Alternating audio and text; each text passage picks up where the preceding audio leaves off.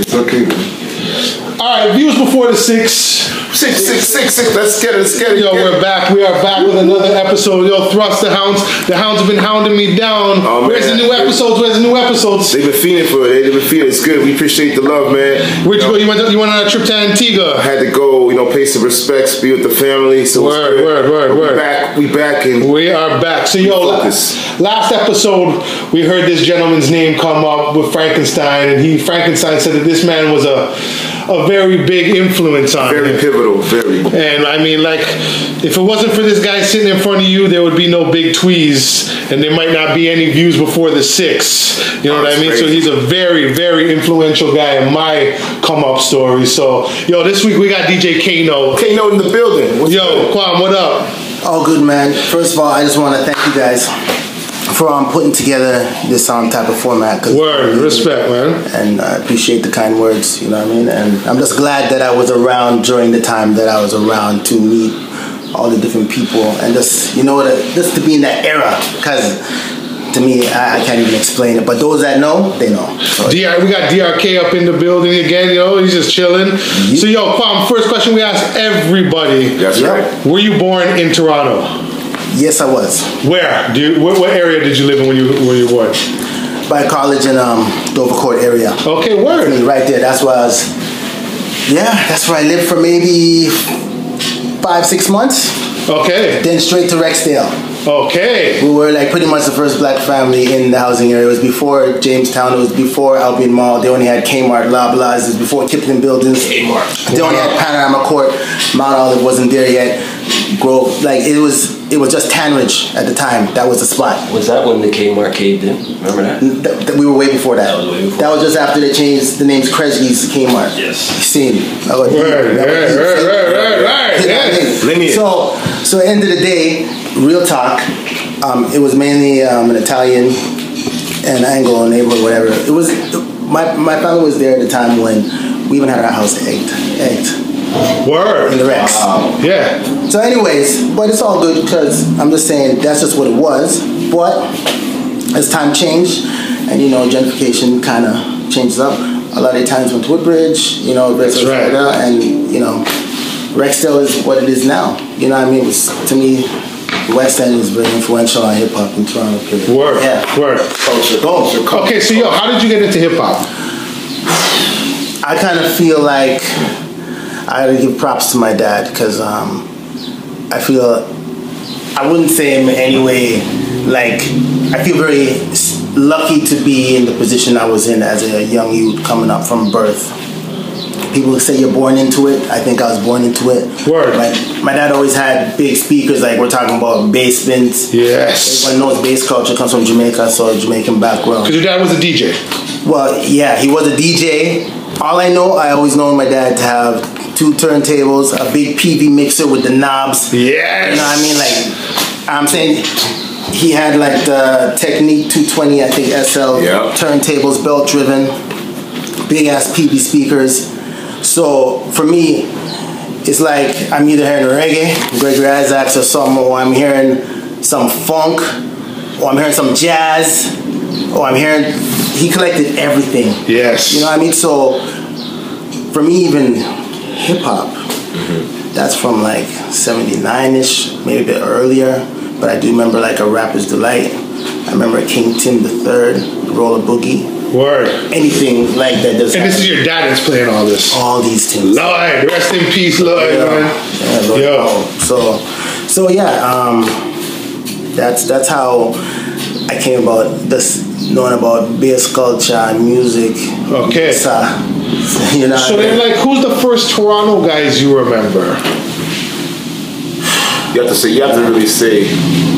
Because me and DRK is in the room. Because me and DRK actually remember when Kwame first came on the scene, mm-hmm. like from the outside coming in Okay. Yeah. into like Sure. when concert hall and party center. You remember saying Derek? Remember that, that night? Was it party center? It was Yeah, it was party Party center. It was party center. It was a night when Kwame came to a party. Yeah.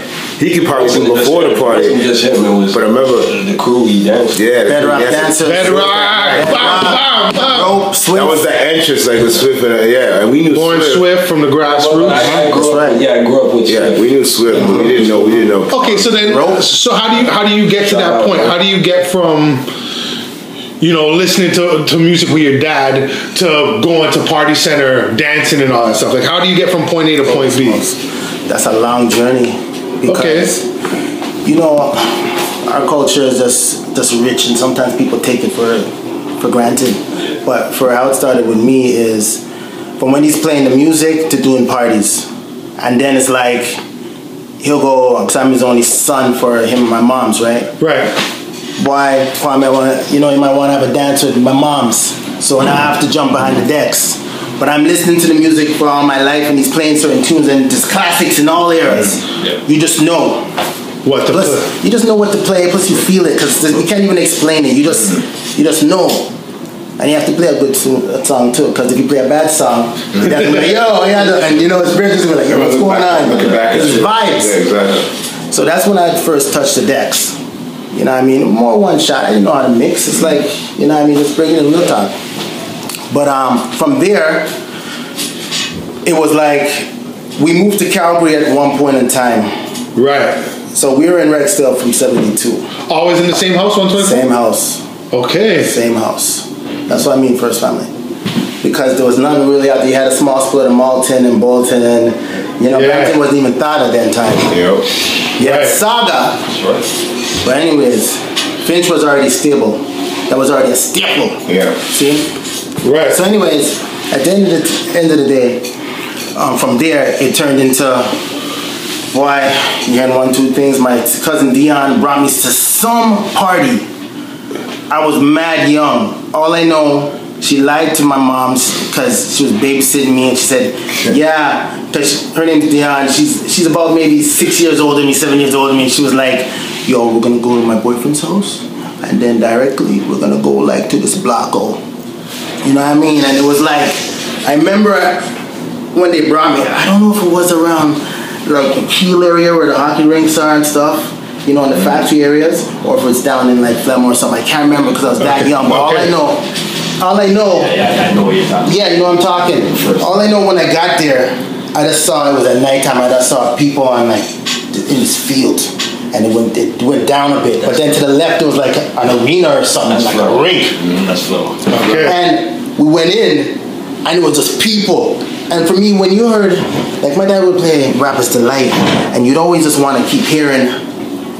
You don't know what it was really called. It didn't matter because you're there listening to it. and It's like, boy, I want to hear that again. More of that. This is the real thing. Like Right. Right. because when people start just determining the terms and these names, sometimes you just live in it. So you just know that. We matter how mad you know is rapping because that's how things work in our community. We just know. But I was like, I gotta hear more of that. And when I went to that block hole that night, mm-hmm, Okay. it was like. Do you remember who was DJing? No, just No. young. Okay. Okay. Okay. Okay. Okay. Okay. I'm talking like early days, early jugglings at Toronto music. What year Okay. was this? Oh man. Would you say? This would be like no before that. This would have been in the seventies, like seventy. I don't know, man. Like maybe seventy. Maybe it would have been like maybe seventy eight because during them times, 78, 79, during them times when you heard MCs, they came up with a certain tone. You know what I mean? And it was like their tone and their the way they flowed. You just want to hear more. Right. Right. Right. Right. You know what I mean? It wasn't really lyrics back back It was how it was like a party vibe. Yeah. Mhm. It was good. Right. Busy beat stuff. yeah, man. You know what I mean? Like, Okay. So then, how do you get into dancing? Because of this? Okay, well, yeah, well, so what happened was this now. So I come back from Calgary now, and my cousin's like, yo, there's a show. I'm listening to the music, but I always love dancing because I used to break and stuff, right? Okay. So I come back, and I can't remember where it was, but I think it was concert hall. My first concert hall event. It might have been like, I know, Ron Nelson did it, but see some of the man them dancing, and at them days, it was like, I would have to say, there was a lot of Finch guys that I knew of directly. Like you had your Bolt, no, you had your um, your Blast, you had your Cooler. Yeah, you had your cougars. You had even like, listen, there was some men that don't even, they dance for a certain time, but I didn't know if it's their name, but you had certain men them that we all know, you know. Yeah, days and those guys. Yeah, man. That Exactly. tricks. Yeah, That J-Bo. Yeah, You guys, had- guys that weren't really they danced, but they weren't out there. Yeah, they were doing Okay. their thing. Like how we went ended up being out there. They just they still They- they- dance, but yeah. So- you had man like Popeye, you had man like D'Angelo Popeye, also D'Angelo, too. yeah. You know what I mean? all them guys. Yeah. You know what I mean? But then you had man them like Bolton and that, Mighty Mo, who was like, Tony and them from Mo, back in yeah. Mo, yeah, Mo,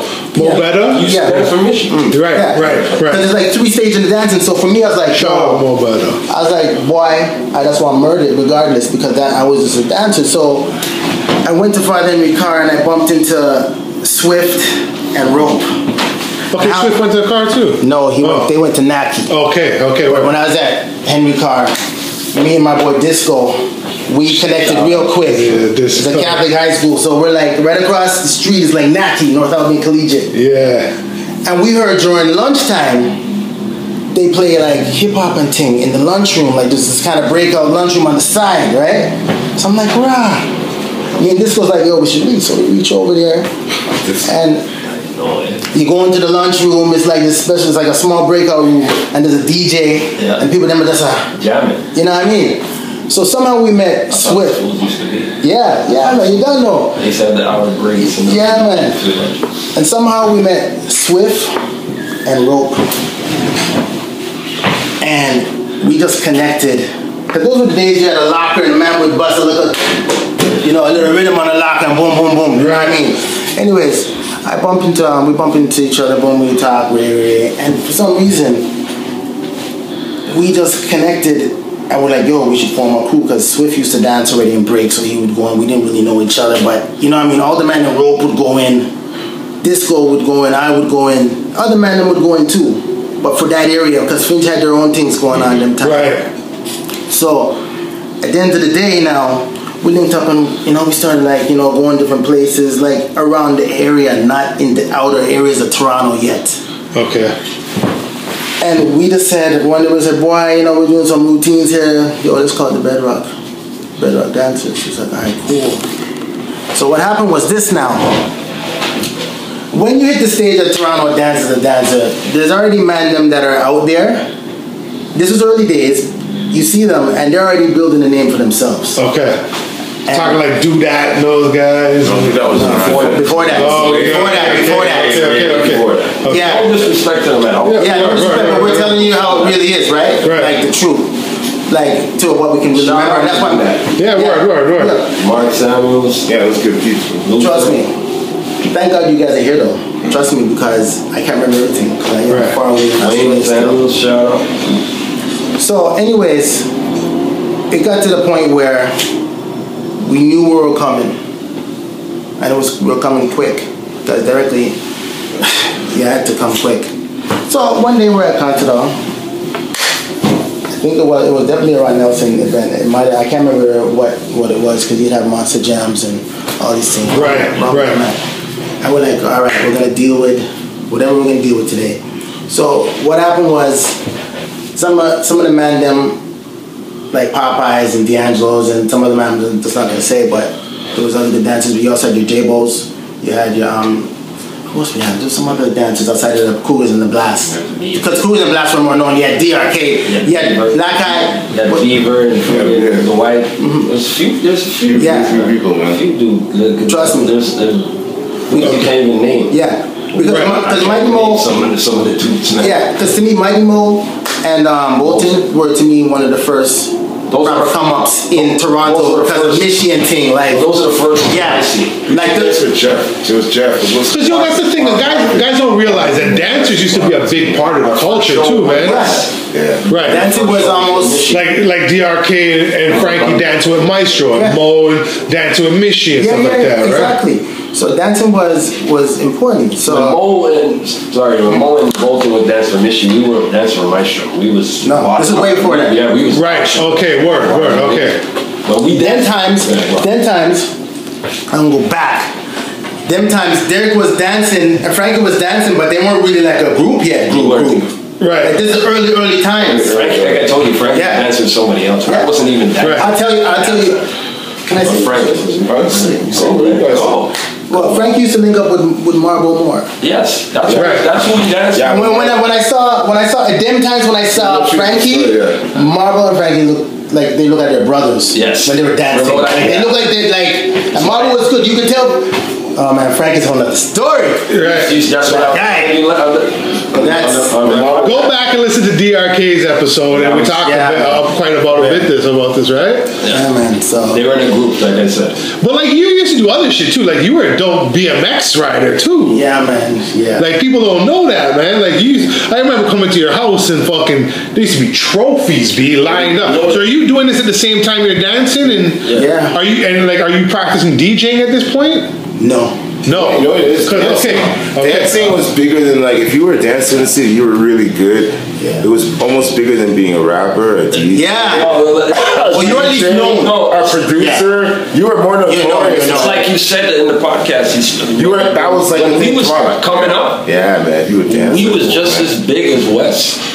right. Just Yeah. Frankie and me. Yeah. Yeah. right. You guys were just Notoriety. a draw. Notoriety. Yeah. Notoriety. The Notoriety. man would go in the party and they'd go, yo. You hear the air. I know when these guys came in the party. There they are. There they are. Right No, there. There they no, are. I'll These tell guys, you would the go story. through, these guys would go through a crowd, and say if we did a show with them, but it's like these guys were like popping, popping at the time. Like when they're popping, Right. Like Derek, Yeah. yo, you go through a crowd, people like, there they are. No, you put it this. You Man, be one no, I'll the tell you the story. and you knew when they come in the front door, 'cause you hear the talk. They're in the building. They're fucking. It was like a message to the They're, phone. they're, I'll tell you the story. This Crazy. involves Kwame, Frankie, and me.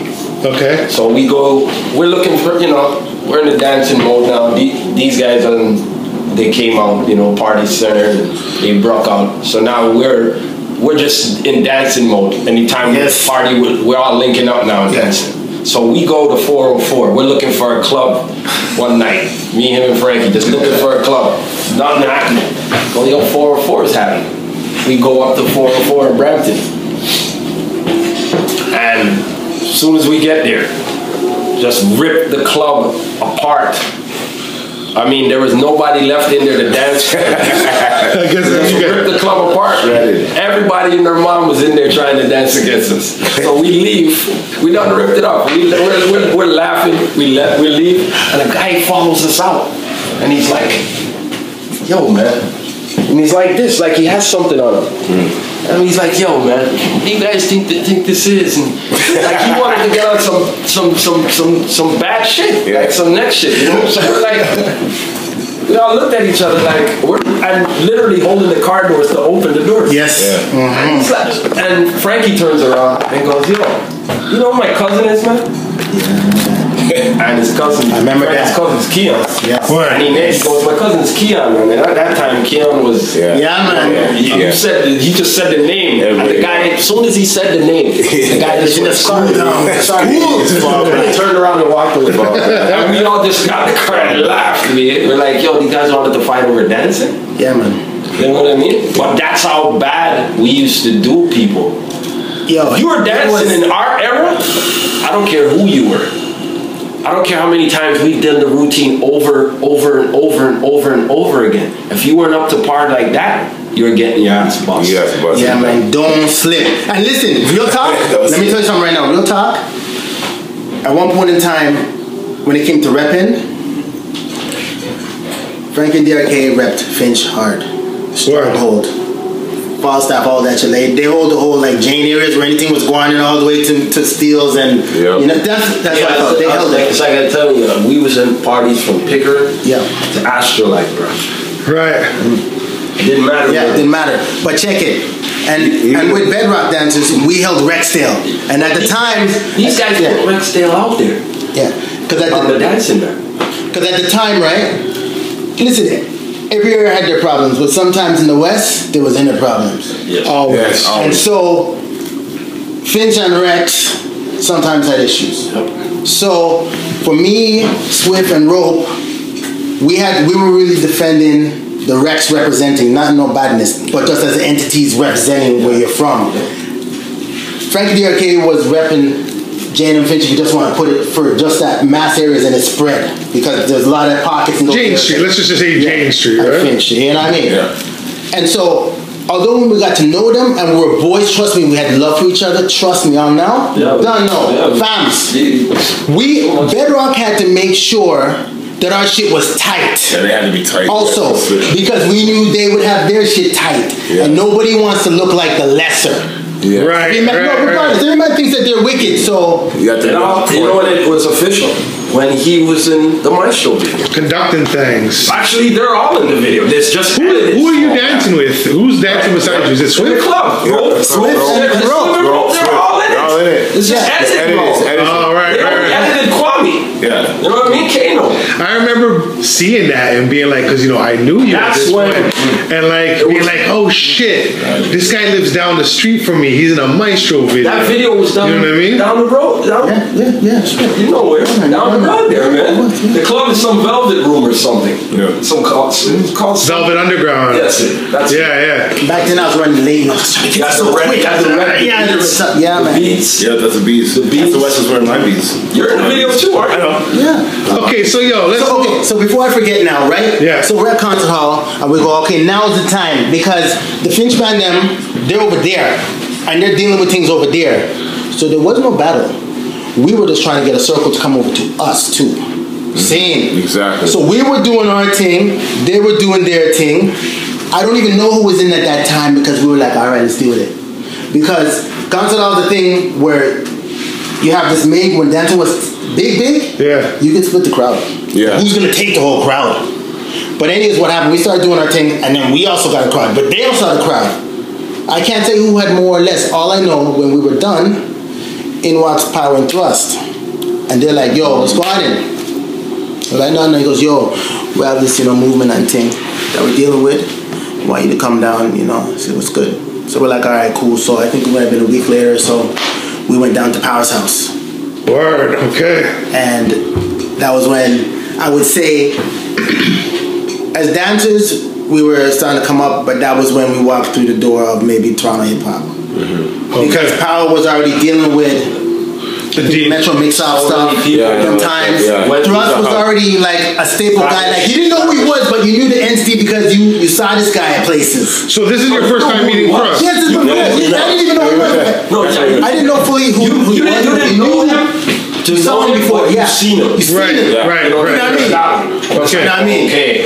And then Okay. Because word. Thrust was already an You're integral already- part of the scene. Yeah, he was already in the scene. He scene. was I met everybody at the party. You know what I mean? I Right. was already there. He was Right. already there, yeah. So I met Derek at the party. So is this how you Two get into. DJing now? Actually, I met No, Bill. the DJing comes Bill. after. Still, eh? Like Okay. I was still safe from my loins in the family, my dad having the sound, but coming out as a DJ, DJ, no, not yet.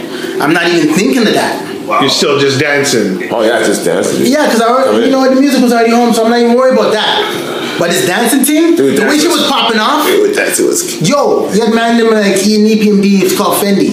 Yo, If you're a dancer, you knew dancing. Yeah, hip hop Already, dancing you was know, huge. scrap You lover. had gangsters. Of course, of course, right? You had guys, But this was- gangsters that used to come to the party that wanted to, that they ended up dancing. I know plenty. Right. Yeah, man. That's why I said I can't mention certain names. That's why every hip hop right, right. That's the how it was back Yeah, then. It was like, yo, it was so, um, it was like a, you know how the drug, how a drug is. It's like you want to keep more and more. Dancing was this thing. Yeah, it's like. Right. holy shit, everybody did it. Yeah. Especially if there was a wicked part of a tune, and you wanted to get in at that wicked Oh, part yeah, of the yeah, tune. Yeah, yeah. To, I- Right. There's only so many bars to that wicked part of the tune. Yeah, yeah, yeah. Like. That's how we took dancing. Yeah, You know, right, so right. I, I look at dancing today and uh, I still see some of it, but like for the most part, It's so serious, man. people don't dance to the music. Yeah. Right. They don't become part of the music. Yes. They, they they just dance and stiff and no Yeah. soul type of thing. You know what I mean? Like Right, right, right. Not loose, gotta- you too gotta- you single gotta- plated. Frankie always used to say, man, like no soul. When he see somebody and he like, Frank- no, no It's soul. robot. You Frankie, yeah, like a robot, man. Like nah, beef. That's one thing. Like Yeah, and, and Frankie, and I'll only call him as Frankie for dancing because Frankie to me embodied a soul in a dancer. yeah, Word. Okay. yeah. Never Word. said that. Embodied it. Rest He had Black Eye, for real, for real. Black Let me tell rest in you, peace always. he had like me and him met up once. I don't know who really won. That's up to everyone else to decide. Right. But all I know is, to me, I always looked at Frankie as the best dancer in Toronto, maybe in North America. maybe at the time could be worldwide. I'm not saying. I'm, not, I'm not just saying yeah at that time. I'm not. I'm, I'm not trying to say it because he's from Toronto, he's my brethren. I, I've been I've been out there. I, we seen seen- dancers. we seen. We seen dancers for that for that moment. We was in And hip hip-hop. hop in New York, Frankie with all those dancers, Stretch, all them guys from the videos, am I right? All those dudes. And- them guys when they seen us, Trust them me. guys who eyes wide. People don't realize where Toronto really was, even with all we were and them. We. They don't stand on the whole thing. On That's the thing. Like a lot of people don't know. Like we talked about, like Don't get it. New York versus NY battles It and was stuff it like was that. Stu Like, and, and Jesse. Jesse Yeah, that yeah. does videos. Yeah. Now, right. those guys actually was the they got us to to see those dudes. Yeah. You know what I mean? Word. Because I mean we see them on video. That's the thing. They used to come down here to battle you guys and shit. No. Yeah. Right. So, so, so yeah, so you're exactly right. So we, because we're always manifesting, because we're always trying to do more, and more, and more, and more. Because we knew the other guy was coming. If you go to any discipline, that's how they'll train too. Word. They know something's always coming, coming, so you always trying to flip your shit. Not because you saw him yet, no, because what he might do when you see him. You'd always go, always go to the party. You don't- You don't know, Like right? ten You don't know, routines right. packed, dude. right. Right. Ten routines packed by numbers, and everyone knows. You could say two, three, four, five, six, and everybody know the routine, dude. Yeah. Like boom.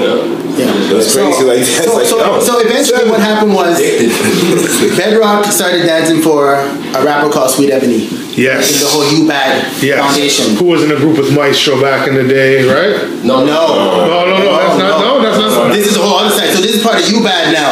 That was, Oh, that, that, that was. Ebony MC. You're Sorry, sorry. That's Yeah, all yeah, good. sorry. No, it's all good. That's, my, that's another guy. That's my show. so Sweet Ebony, before I knew who he was, I got the vibe. And when I heard him, as he's one of the, at the time, he had his lane and he's one of the top guys. Sweet Ebony was probably In Toronto. for me the first guy I heard rapping over sampled beats. Yeah, he, he was like, in, in this city. he was like, to me, he was Okay. like, he was like definitely, he was really respected. Like, And was this is like, and this is Power, who's obviously making these beats. No, for no, he was He making was making- Yeah. Okay, word, Yeah, word. that's what I'm Okay, He was like okay. a rapper producer. He Yes, did he, his own was, stuff. he was he he. He lived in my house and he lived in Yeah. Power's house. that's right. Okay, word. Powers. He was- And- or Jungle. He was like He was one of the from first Jungle. I heard rapping over sampled music in this city. Okay, see, And he rap- The way and- he did it, Yeah. you know what I'm saying? Yeah. Like for as far as it was at that time, it was tapped with Yeah. four track and Yeah. right, drum machines I and all have that. all that out. 'cause And his lyrics were not, his lyrics were not foolishness. No, no, his no, lyrics no, were no, serious. No, his lyrics, Right, right. It was respected.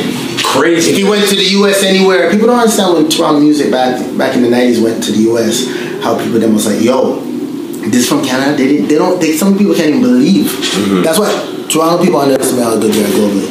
But yeah, man, I was dancing. And can bring it all back. I was dancing for Sweet Ebony, Mm-hmm. and um, we started doing shows. So we started carving out our own name. But you guys opened for Latifah? That's right. The Queen Latifah show. And that was crazy. That's when um, I went on stage, called me on stage, did a little solo. Because them times dancing was big things, just like I'm MCing. Right. It was like doing a solo as a musician. Yep. You know what Right. I mean? Because there's points in the show where Exactly. even like even if it was Kane, Kane would go, "Yo, you want to see Scoop and Scrap?" It's almost like people going, want to see the drum solo?" Yes. Yeah, yeah. Yeah. You know what I'm saying? Yeah, that's true. And they'll do like a routine, then they'll block off and do like Go back their own single move, boom, boom, and then maybe block back in depending on how they want to do it. And Yeah. you know what I mean? Go right into a song. It's serious, man. It's serious. Stage shows are Yeah. very, very, very important, Dude. And and and dancing, yeah, and dance in Toronto brought a lot of people together, Yeah, and a lot of and a lot of areas together in the sense that me and DRK and Yeah. Rex, like the Rex and the Jenna Finch thing, that calmed down a lot of other things that might have been brewing before. Things that might happen after that's after, but I'm just saying for A time. for a long time Long time. because all of us were from different areas and we're all linked with each other. Yeah. Yeah, man. to, to, to um, the community, North Avenue community. Yeah, Center. man. And me going to Finch, yeah, it no big deal. You know what I mean? block was there. Holy shit. Yeah, man. So it, I'm it, it, into jungle if there's ever like a movement that brought people together to stop a lot of the foolishness, It was that. Dancing. Was dancing would be the first thing Word. without even being recognized for it was that. When when when everybody left concert hall after a night, this is like six in the morning, Mm-hmm. daylight. Where you which, which way you going home? I would, and nine times out of ten it'd be people going up young. Yeah. And then you see Right. the people getting up, people getting up. Everybody's- Saying, Yeah. Yeah. You, you there was no beef. no. and if there was, it was, Didn't a, matter it was a small little. If there was, it'd be like a small isolated because you know you know, the scene, it is what it is. Right, of course. gangster is still going to be gangster when he wants to be, and he doesn't want to listen to what the man is saying. So they might even want to do little small things, but for the most part, dancing is what brought a lot of different area people together. Trust me, because I never have no beef really with anyone, but I never feel ways going to jungle. I never feel ways going into You see what Scarborough, Scarborough. you see what Markham It was cool. Yeah, man. It's like. Maybe man them looked at it like the dancers too, so that's loud because yo, the, you know, I'm to Yeah. deal with something positive. People are it, I don't know. Maybe. I don't know. know. You don't know, but You know what? It gave the city like a sense of pride. Like you realize like the power of the city. Like that was that unification thing when you seen it. Because you were in the party with Scoop Scrap. It's like, oh man, he couldn't out dance one of our peoples. Oh man. Yeah, like, yeah, yeah, You know what I yeah, mean? yeah, yeah, oh yeah, blah yeah, blah. Oh yeah. blah blah. You started to see that like, yo man, we could do some it, things. It was like that with the You know what I mean? rap Like, too, right. and the Right. the battles. yeah, Same- all that stuff. everything But that it plays the same way. reinforced that same. Yeah. okay, same thing, it's like this. It's, I'm gonna talk about what you just said. It's like when Montreal tried to do a sneak attack on Toronto, Oh yeah, that We're talking about that. Yeah, That we're and I have to call it a sneak attack because Yeah. we didn't know they were coming to. We started to line up. That's why I said we always had to flip the game because Yeah. we don't know what's trying to come. Oh, so yeah. these guys, we walk in the concert hall now. I don't know if we went. I don't think we went there together, but No. we We don't- we all we all just end up there, right? And, and so what happened was walking, you know, past the line and thing. Because usually try to get there early because you could already hear the music outside. And sometimes when they play your tune and you're outside, No, that's even like, the worst. Oh, ah, you feel you. Yeah. Trust me. And Ron, yo, Ron's wicked because Ron was, I don't, that's a whole other section. But anyway, so we're inside. I'm um, Not like, wicked in a bad way. Wicked as in wicked, wicked, like nice. Yeah, yeah, yeah. Wow, it's Ron. You don't know. Yeah, yeah, yeah. okay. Yeah, of course. Just wanted to clear that. Yeah, man. Yeah, just so people know. Wicked in a wicked way, as in Ron Nelson jams. Big. Uh, if No, Ron Nelson. Shout out to For Ron Nelson. real, big up to Ron. Ron Nelson. Caravan on Saturday. He, you was gone. You was in Antigua. I gotta you, the the the Nathan Phillips Square. Yeah. I swear to you, I thought I was in concert all the way he was playing. He was playing all them shots, man. Ron Exact Nelson. same way. Same way, eh? Ron Nelson is responsible for pretty much, as I would say, all the elements All of the- Toronto hip hop. Away, man. I Like, like the movements. Come on, Ron. We gotta get Just this. saying. Because when Ron, would gotta come up DJ, let me tell you something. When Ron would DJ, right, as a dancer, and even as a man who's trying to chop yeah, things, let me tell you something. If he's playing a certain tune, he might just say he's playing a few tunes, and it could be like, I know some reggae, because he'd mix it up. It'd be the whole night. You have all different type of music. Right. He play like a Star Wars joint. Yep. Man, them would like stop, like yo, it's like a kind of like an interlude. Yes. Yo, what really yes. got? Yo, yes. He'd always. yeah. Or the Wait. Jetsons. Or the Jetsons one? Trust me, and whether you're like gonna try and chop things or you're a dancer, you're gonna deal with things on the floor. Yo, depending on what tune you drop, if you drop like a Chubb Rock or something like that, yo, Especially after What? reggae, if you heard that, Yeah, you man. know what song was coming on. yo, Right, right, right, right, right. yo, Like you're like, what's coming? as a dancer, yo, that's what she's gonna like, place is gonna get mashed up now. Because the floor goes. Yeah. The dancers go in the middle, the floor goes out. So all the real good dancers, you can only be in the center. Trust me. And the rest is a wall. You So even tried to come yeah, down- man's like this. And we were always the wall. So you Ah, like in the back. There's a ring. Yo, because people want to get in and look, they want to see and they're like, So it's like UFC, eh? You're looking in. You're looking in. And two people going It in. became like this. If you tried to come in and dance, It was crazy. and you were like an outsider, you didn't, you know, earn that keep yet. Get out of right.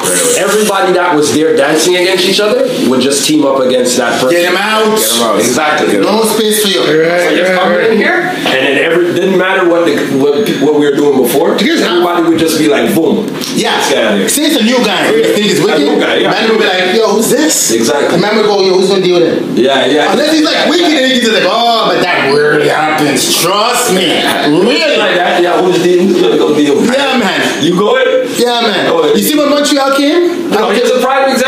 That friggin' footage. There's footage. Is there footage? Yeah, Yeah, yeah. footage on Much Music of you and Frankie and Jeff. Okay, yes. That's the prime example. Yeah. But Jeff's my man, man. You know? Sorry, Jeff. Yeah. Shout out to Dave. Shout out to Jeff My man, Duke. Dave. He's my, Citizen King, what up? Yeah, he's my in-law, man.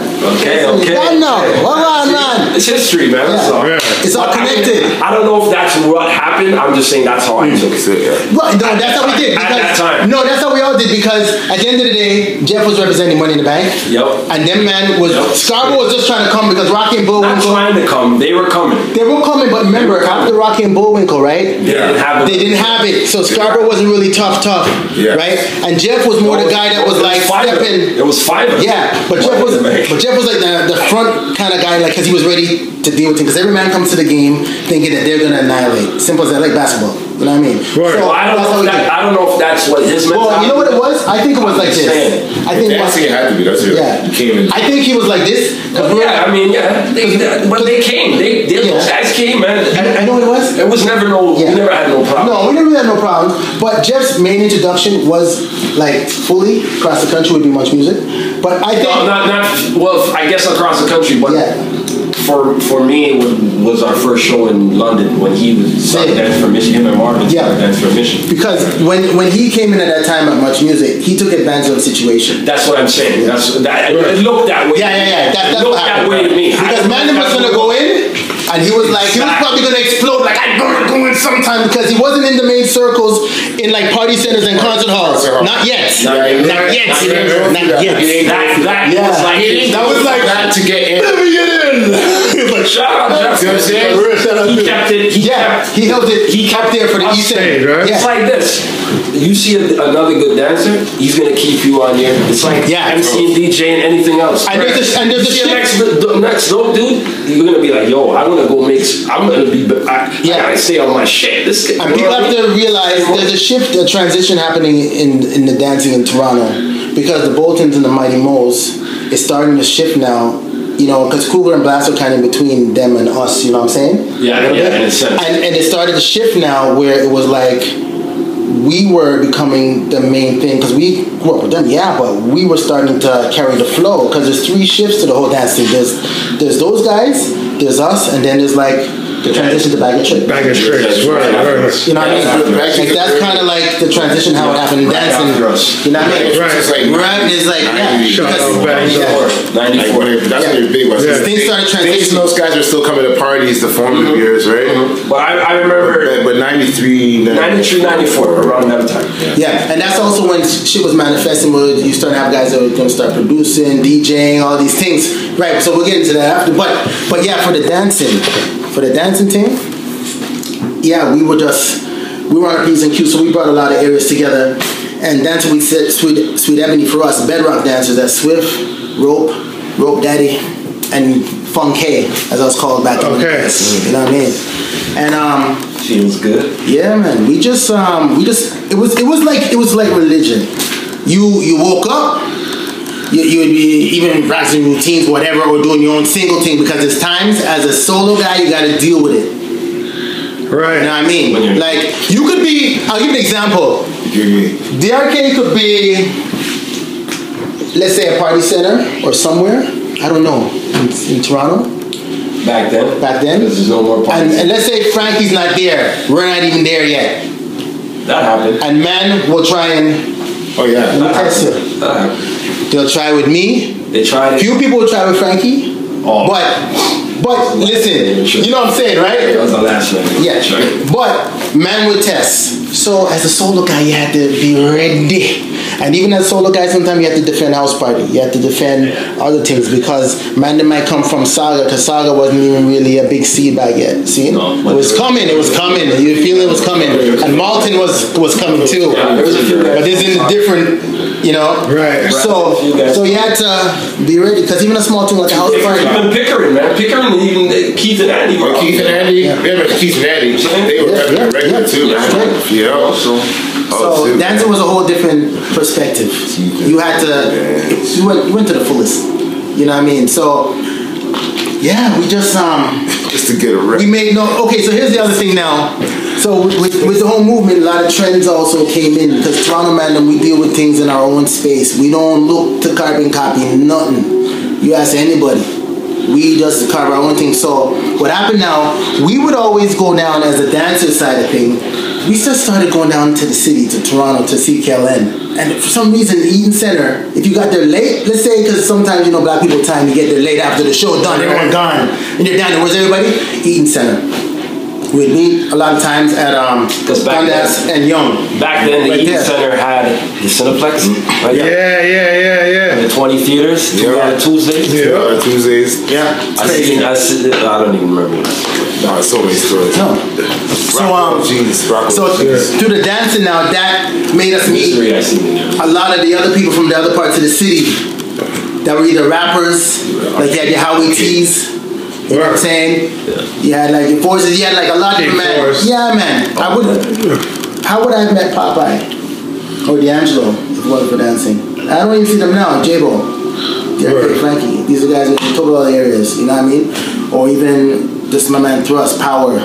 You know what I mean? The whole like Tyson, all these guys. We living, we're not living close to each other. No, everybody's fine. So it brought a lot of people together, and so we'd always link up at Eaton Center or at CKLN, and it became more of a movement. You know, like we, Ritual. yeah, man. And Every Saturday. yeah, everybody knew everybody. After the everybody. show, you It was meet like right you go- after dancing. You go to Sam's. You The guys that were dancing at that time, right after that, they just went into either rapping or producing.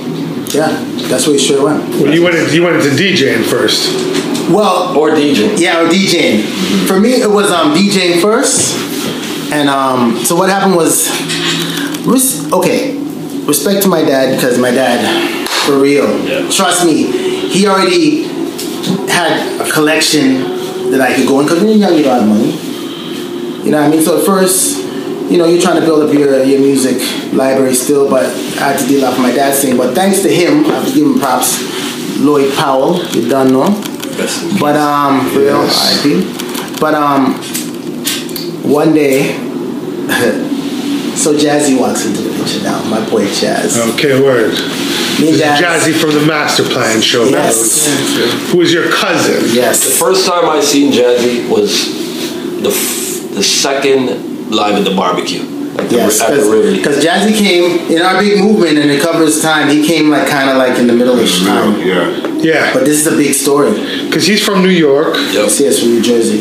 Okay, word. Yup. He had But he's the, Scotian, Nova Scotian background. he had the Okay, New Jersey word. jersey on too. That's Yeah, right. yeah. You remember that? The high top. That Okay. that high And top. me and Jazzy, Yep. like when when we linked up back again, it was like we couldn't separate. Everywhere we were together. Oh, I know. So one day he was living at he was living in um I think it was by uptown kind of you might say um Yonge and Eglinton kind of thing right. okay. Anyways, ended up living at our crib at my mom's in the basement. I remember. And um, this is how it happened with DJ. He came down. He didn't know my dad had such a collection. He goes, one day he goes, "Yo, Quams." I'm like, "Yo," he goes, "Yo, we should start DJing, man." I'm saying. Sounds just It's like so jazzy, yeah? Yes. So I'm like, "Nah, man, I don't know. I already DJ anyways, and I got my dad. So I don't want to do it. with My dad. I don't know. I don't feel it. I'm doing so much shit. You know, because I just was I was in the dancing mode, but I was kind of getting out of dancing mode, but I'm still in it. Right. But I don't know, man. Dad goes, yo, man, yo, you already got the setup. Let's just deal with it. So I'm like, all right, cool, cool, cool. Let's deal with it. Now, hear this. The funny thing is this now. It's gonna be all connected. The fact that I was doing stuff with you bad and I'm always going to Power's house. Power already had decks. Right. 1200s I'm talking about. Just not just any decks. He had Technics 1200s. Yeah. If you didn't go to Power's house, Yeah. you didn't. You were part of the scene. Yeah, you were part of this. Okay. That's how it was. Like. Okay. So, what happened even before I met Jazzy now? Okay, one time I saw Power fucking it up, and this was kind of like the first real time in moment I had with Dex demonstrating to me. Because you can see that shit on TV, whatever it is. Right. But I'm talking like right here. In front of you, yeah. You know what I mean? I could like he's doing this thing and I hit his hand, I will fuck up his shit. Like I'm right there, I'm in it. So for most people at that time, you might not get that chance just to see cats do. Because at the time when I was with you, bad with Sweet Ebony's crew, you know, Power was DJing. I'm a dancer, so I'm seeing him introduce the Power as a DJ from time. Right. So I went to Power one day, yo man, yo, I want to learn how to DJ still. And Power was like, alright, there's some records. I went in the kitchen. That's exactly how power. Yep. You know what I mean? And I just went, yo, hold on, hold on, hold on. Let me just get everything straight. You know what I mean? Basics. Just, yeah, just let me see. Because everybody's mixer is different. Because these times, where I come from, my dad had the big PV knobs. Yeah. And then, Yes. then realistic The came wood out. mixer. That's I right. remember that shit. yo. Then, then the realistic mixers came out, and they didn't have the faders yet. Yes. Because the, the volume's Yeah. up, up. They're trying to figure shit out. Yeah. Right. Yeah. And then they came with the fades. Yeah. Right. Trust me. Realistics. That's how power would do it though. He'd be like, all right, Yeah. just go get, go eat. He'd leave you. Yeah. He'd show you the basics. And you just gotta figure that shit out. That's it. You gotta Figure it out. Yep. It might take you might have to go back to the crib a couple times. Yes. Yes. Right. You might not. That's power of his But um, I did my first proper beat mix at his crib. I think it was um, Chubb Rock, a Rock tune. Um, I can't remember the name of the track, man. Too much music in my Okay. head. But um, yeah. Anyways, so I learned to do, deal with it there. And at this time, something was manifesting with a guy named DJ Tabs. Yes. Now, I already knew Frankie tight, tight, and I'd met Tabs, but on separate, separate. Okay. It, Okay. was really weird. Because later on, I met this guy Links, who were all connected, and then I found out my dad. They're all- Shout out Links to Navigator. Yeah, my dad and Frankie's dad G-Star. were friends, mm-hmm. Word. Okay. but we didn't know all these things. Keon, They're all fam. all fam, It's all so So cool. It's a. Yeah, man. So, anyways, we did little one two things. I, I don't even remember how I met. I think I met Tabs through Frankie, and me and and me and Tabs just got on. Or could have been through Keon, because when Keon was trying to throw some stuff, I don't know. But me and Tabs linked up first, and it was like, I don't know. You can ask DJ Tabs, but we would DJ together, and I'll tell you, it was like magic trust me, we could spin four decks at the same time, and like it's crazy. And then So- we could go back and forth, cutting like, yo, Tabs was like, I'm yeah. Remember, Tabs comes from Tabs is from the villain side because DJ Villain Yeah, was sure. crazy nice. who showed. Yeah. That's who showed Tab. Right. Villain is crazy. Yeah. There's DJs that were scared of Villain, and Villain was a shy away. He didn't go into the actual competitions because we say, Villain, Yep. you gonna go this year? Yeah, yeah, I'm ready. And he was just, he was just not a person forward to go in front of enough people and do it. Word. And then Okay. he was like, nah. The only guy that, that beat him that I think it's because Villain was nervous was Dennis from Turnstiles. Yeah, first of. Oh, okay. Word. Word. Word. Dennis is wicked. Don't get me wrong. Nice. Yeah. Those guys are royalty. But Villain was like, Grouch them. Shout out D. Yeah, yeah, of course. Yo, but didn't one time he go in? Was it a Metro mix off? And and who was it that beat him? Wasn't it Turnstiles that beat him? I, yes, or was that a yes, it was. DMC? Yeah. No, Yeah. that was the mix. The mix. That was. It was a Metro mix off. Yeah, yeah, I remember that. So yo, is this how you guys form Men at Work? Yes. So Yes. so me and Tabs. Ah, fuck, I don't Fuck what you heard. I can't remember how it even happened, but it was like Jazzy's. Honestly, Jazzy's. I would say I have to give it to Jazzy because number one, if he didn't push me to say let's let's all DJ because Jazzy was DJing too, and he linked us up with a DJ pool, VIP record pool. Okay, word. That's what Buddha says.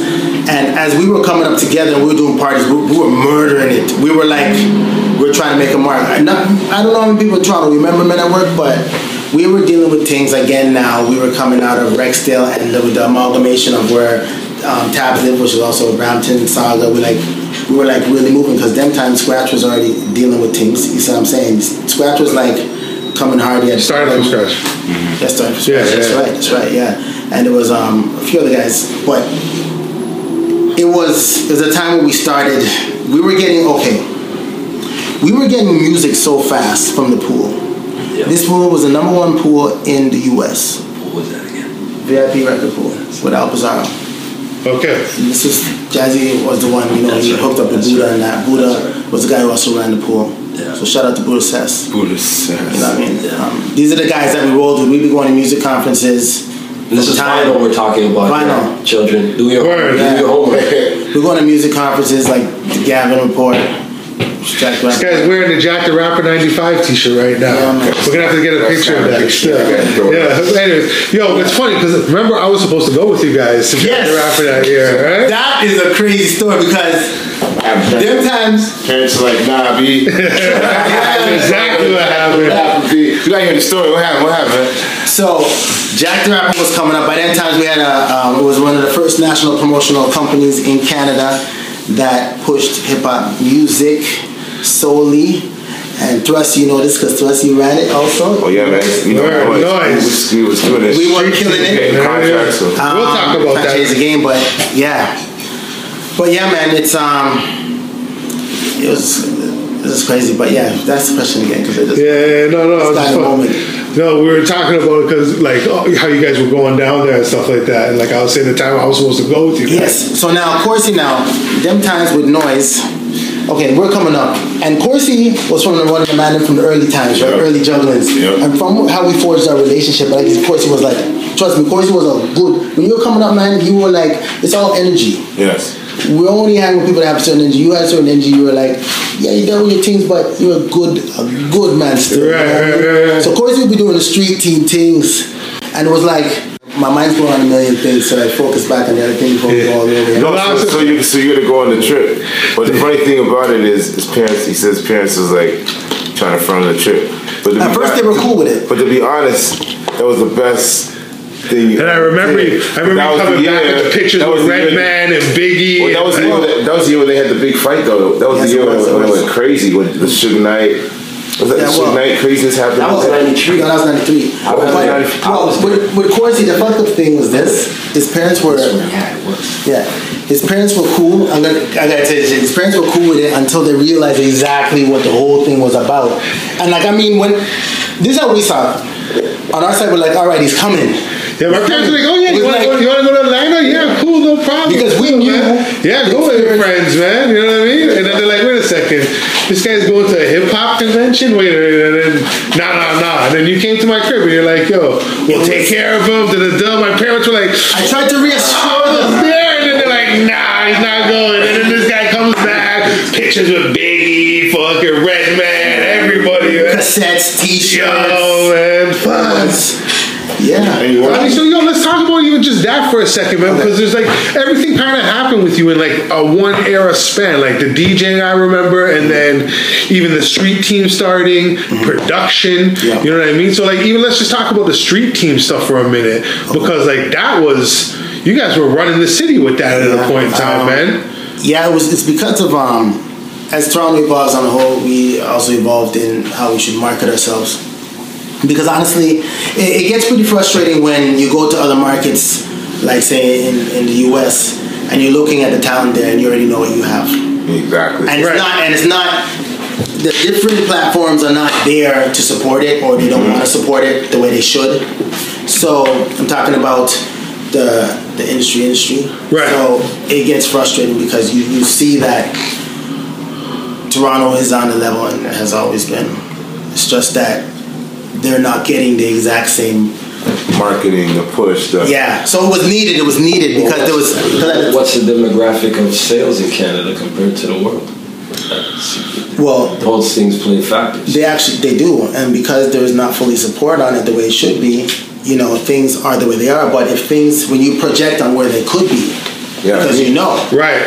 You know what I mean. Yeah. Now, Like I was talking, you know, I saw C last night. And we were, I was talking to him. Like, I'm like, I remember very specifically. Uh-huh. We were talking about the Hell on Earth campaign, mm-hmm. the Circle Mobb Deep Yep, yep, stickers with yep. the fucking dragons on it. Yo, I used to go to school with those mm-hmm. and be like a fucking king to hand those out and stuff. True. Man, man True. would topple over themselves for True. those stickers. You know what I mean? True. Straight up, man. well, and that's Steve Rifkin again, loud because everyone's trying to up the game in the whole marketing thing because it's at that time. Except they already had the platform and they're like, "Yo, let's deal with it." Yes. With us, it was like, where was the support gonna come for any groups in Canada to market themselves in Toronto and at Vancouver Exactly. at the same Right. time? Right. Or during Caribana Parade, we have enough people from the U.S. up here, and it's like, what the fuck is this? Where there's a presence in the city? Exactly. Where else? Where else is that? Who's gonna do that? So easy. It's We were Yeah. the only ones to do that though. That's right, and that's because you know, we were, we were also working with the labels. We were flipping shit in the sense that we understood how the game was because all of us had been to also music conferences. Music conferences back in the day were they were like conferences of conferences of any industry where guys are like flipping the game and people that want to know. They used to have, Yeah, it's they like- used to have record meetings for what was coming out. Yeah. And all the DJs would get, get to go. You know, they'd be invited, what have you. That went there Yeah. regular. I just remember Go all- first MDNG outlet and Sony. The crazy swag, Play man. Like, what's your favorite fucking? Do you remember what their favorite piece of swag you ever got was, man? Like, I had my alcoholics uh, beer opener for fucking years before I lost that. You know what I mean? Okay. The orange ones and shit. Wow. the best. Not so many. There's too many, but one that does stand out was um, Stretch Armstrong, Bobbito. Um, Loud did a special a fucking mix, and they were the DJs on it. That was a very big highlight um, because the fucking mixing at the time, Loud Records was like at a, at a spot where they were just had pure shots. Like, Right, right, right, right, right. dangerous. So the way they fucked it up, it was that that's definitely hits the memory enough. Um, I got some. I got some. I got some. I got some video shit of shit that people would never see Word. of, of artists, and it's just classic stuff. But um, it's like, yeah, just being being there at that time. I mean, yo, we like I remember we did so much fucking promo stuff back then. Like so many albums, so many campaigns. You know what I mean? Like it was crazy. I, I don't think people realize when it comes to promotion in Toronto, we pretty much um, pushed it for the music industry. At Um, one point, we were working for like 16 labels. Yeah. At the same time. Yeah. 16. At Word. Virgin alone, we had like eight or nine we Yeah. were doing at the same we time. had guys in Sony, we had guys like, Rawkus. Yo, remember when we did that? had a lot of Remember stuff, when- man, right? Boot camp we had. Then we had the Mass No Limit crazy. Records. No boom, Limit, boom. so It kept going. Like there was so much stuff. Yeah. Then we had stuff that was just signed to Virgin. then we had Choclair. Then we so. And then we have and then we had stuff from the. US. We had Yo, Alexa. do you want Busta Rhymes in the U.S. Like, dude, it was crazy. Let's talk about the indie stuff, man. Remember we did the Red Life. Uh, Pilar Sanchez, and it was a Yes. Toronto Sun campaign. That's right, that's right. Yo, I used to wake up every single morning, and I would go to every Starbucks and put one on the front page of every newspaper. Wow. And I did that for weeks until we ran out of those stickers, bro. Yo, that's crazy. That's street teaming, man. You know what I mean? It would, yeah, man. Um, so the whole philosophy behind it is like this. We just thought, you know what? This music is good. We were all doing music anyways. Let's get it out there. You know what I'm saying? And um, because when you go to music conferences and are different people in different regions, whatever, they got the music on them. People want to hear new shit, especially DJs back then. Like, yeah, commercial radio seems to be running it now, but before it was indie shit, really. Indie College indie radio station, ran college, everything. all that shit. Ran everything, man. Yo. They were the true trendsetters. Yes. Yeah. Months later, even a year later, a tune could go out to commercial. Exactly. You know what I mean? But It was So- the 80s. yeah, man, that's it was just always about new joints. So when people are hearing, you meet them, and they're like, you know, you're talking to them, like, yeah, okay, let's hear something. They're like, yo, that's coming from Toronto for real. That's why so many men in Toronto were, were getting like licensing deals because the shit was good. Mm-hmm. But there was no support here. Sometimes it didn't make any sense. Yeah. Right. It didn't make sense at all. You know what I'm saying? Still don't make sense. So you guys are DJing. So, And then you get into production at the same time, kinda. Yeah, that was- Because I remember, yo, you guys bringing home an SP twelve hundred, and this is like a highlight of my fucking life. You know what I mean? that You guys bringing that Okay, SP so- twelve hundred home. So check this out. So Jazzy's like, yo, again, we should do some production. I'm like, oh, cool, all right. Now, me and Swift were already kind of doing some production already. Okay. Just trying to work shit out because he was also doing stuff with grassroots, but because we're also better at dances, we also cross paths a lot too. You know what I mean? Right. Because he was also dealing with addict. You know what I'm saying? Yeah. So, you know, Jazzy goes, yo, we should do some production. I got this machine that we could get. I'm like, where? What are you talking about? Because we should get an SP1200. At the time, this is the original SP1200. So Right. this wasn't a reprint shit. So I was like, what the fuck? Didn't really know about this SP1200, you know. I knew it was 8 bit and team. I was like, I don't know. He was like, no, man, we gotta get it. We gotta get it. And I'm like, nah, but we can get like some MPCs. He's like, no, we gotta get this SP. So I'm like, all right, let's go check it out. So we go down to Hamilton. We get this. Um, he goes, "There's an SP1200." He must have like searched the whole motherfucking place for this shit. Right. And I'm like, he's like, no, I got it. So me and him, we go 50-50. Let's get this SP1200. Get back in the first, I'm like, oh fuck, so limited. Shit. But I get into it, and you know, listening to guys like Primo, you're listening to guys like um, Phil Munch, all these guys doing production, Prince Paul, all these guys doing crazy. Pete Rock, Right. flipping it. You're trying to, and boom, the production that started coming, and um, Jazzy was kind of still into the more pool side. I started doing more of the production, so he's dealing with more of the DJ pool stuff and DJing and stuff. And I was still DJing, but um, yeah, I mean, you know, I'm doing more and more work, and then I decided, you know what, I should find maybe a bunch of guys to see if um, they want to rap over this shit. So, Okay. I'm like looking around the community because I knew some people that worked in Tanridge with kids, seeing that might not have the same advantages or whatever, or just just kids from around the way. Right. You know what I'm saying? So it was like, boom. I bump into this guy. I can't remember who was first. I think it was this guy named Fabric. Not much people know about Fabric. Right. But this guy, Fabric was an MC, and he was one of the main MCs in Red Life. And I think I met him first. He goes, "Yo." This time my name changed from Funky. I went to Kano. Okay. Still keeping that K, baby. Anyways, he goes to me. I think I was at Naki, and this guy comes to me and goes, "Yo, hey, you do beats, man. I know you DJ and all this stuff. Can you um, you know, can you do some music for us? Whatever." I'm like, "I don't know. I don't know. You guys good? "Mm, Yeah, yeah, we're good." So I think Remy was there at the time because Fabric and Remy were real close. Fabric dropped this verse. I can't remember exactly where it was. It was in the hallway. Someone was like playing music on the lockers. You know what I mean? Or some Steezel type beat. Right. I don't know. But Fabric Lego some lyrics. I was like, yo, I live here. Come check me tomorrow at this time. And let's let's link. So Fabric and Remy come down to the basement and late action because action shows up late. Right. I'll tell you. At this point, do do you know Remy, or do you? I'm just getting to know them. So when he brought he brought Remy.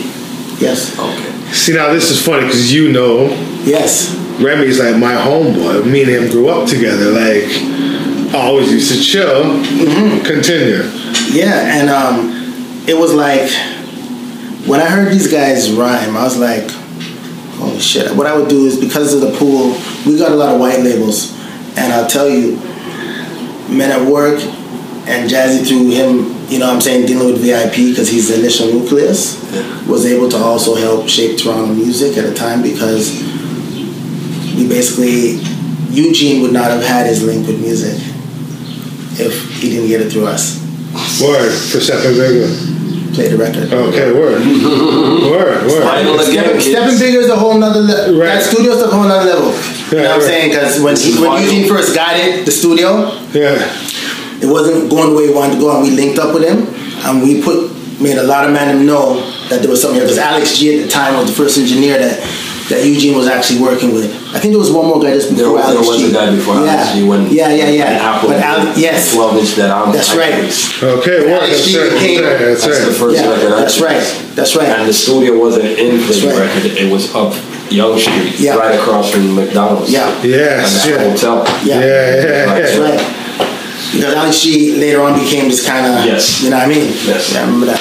So, anyways, um, I started doing some music for them, you know what I mean? And honestly, um, there were some tunes that was like, even before Who's Talking Weight or Nights Young, that were like crazy, so crazy that um, we went to a music conference. This would have been probably, maybe it was Jack the Rapper 95.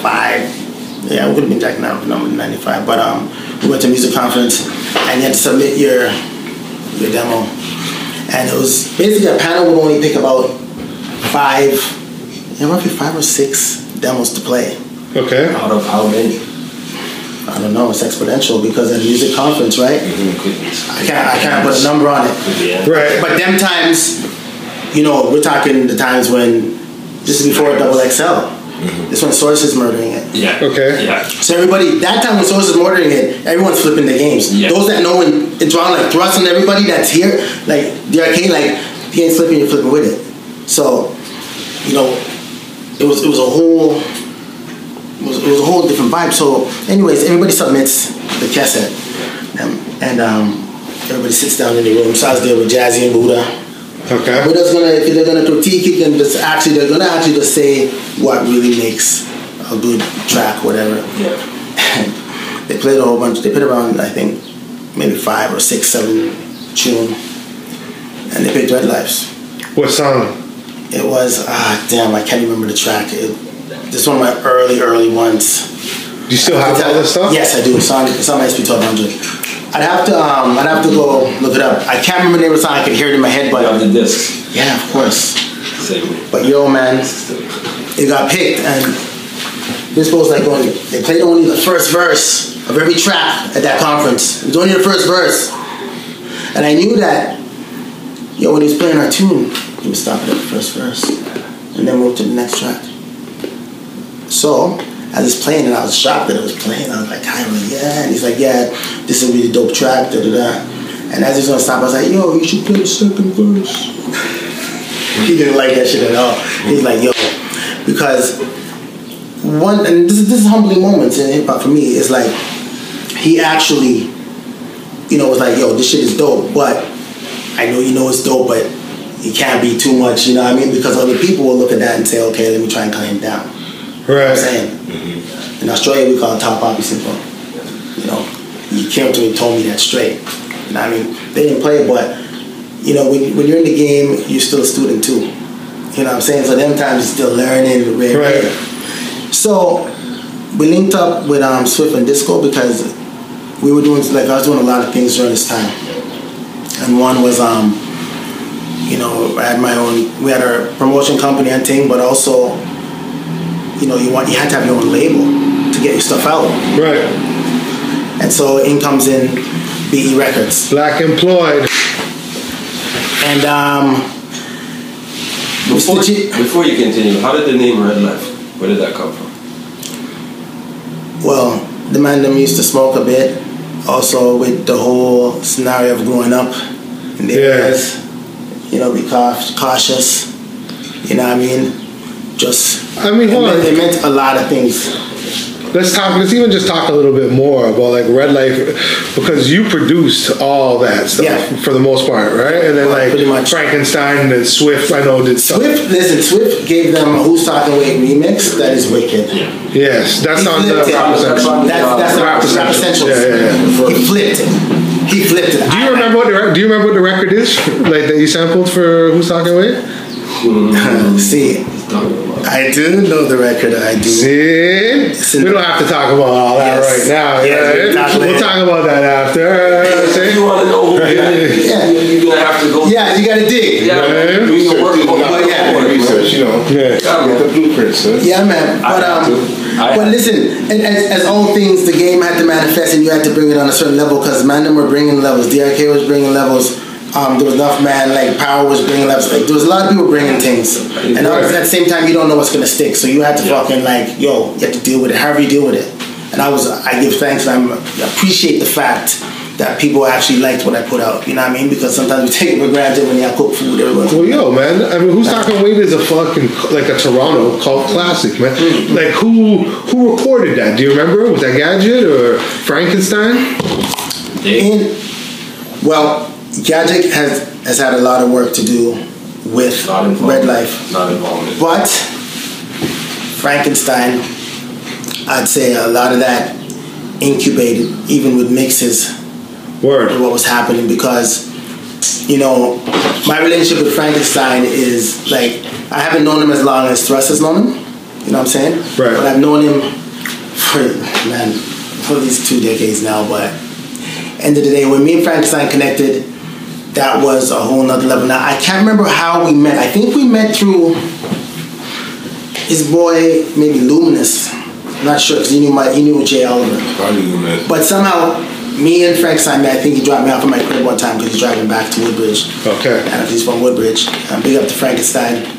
Um, we just connected in a way that we kind of were doing like almost like production partners. Because basically, Red Life would come in, I'd have a beat, hear it, and Frankie Frankiano could always flip shit. And so I'd go, yo, we do a mix, boom, boom. And Frankenstein's mixes were tight. Like that guy, aside from being a producer, is an amazing engineer.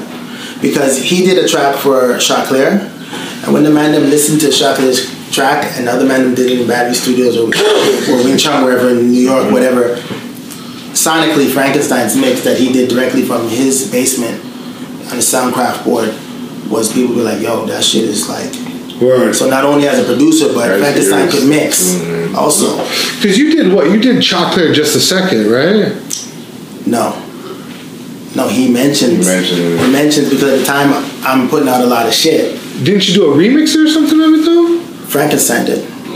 Oh, okay. Because I think you get credited as the the remix. No. What it takes? Yeah. No. No. No, not what it takes. Uh, What's Just a second. The- the- Just a Just second. a second? yeah. No, there's no. No. Oh, okay, word. No, so I'm I'm strictly mainly Red Life. I've done some tunes for Thrust.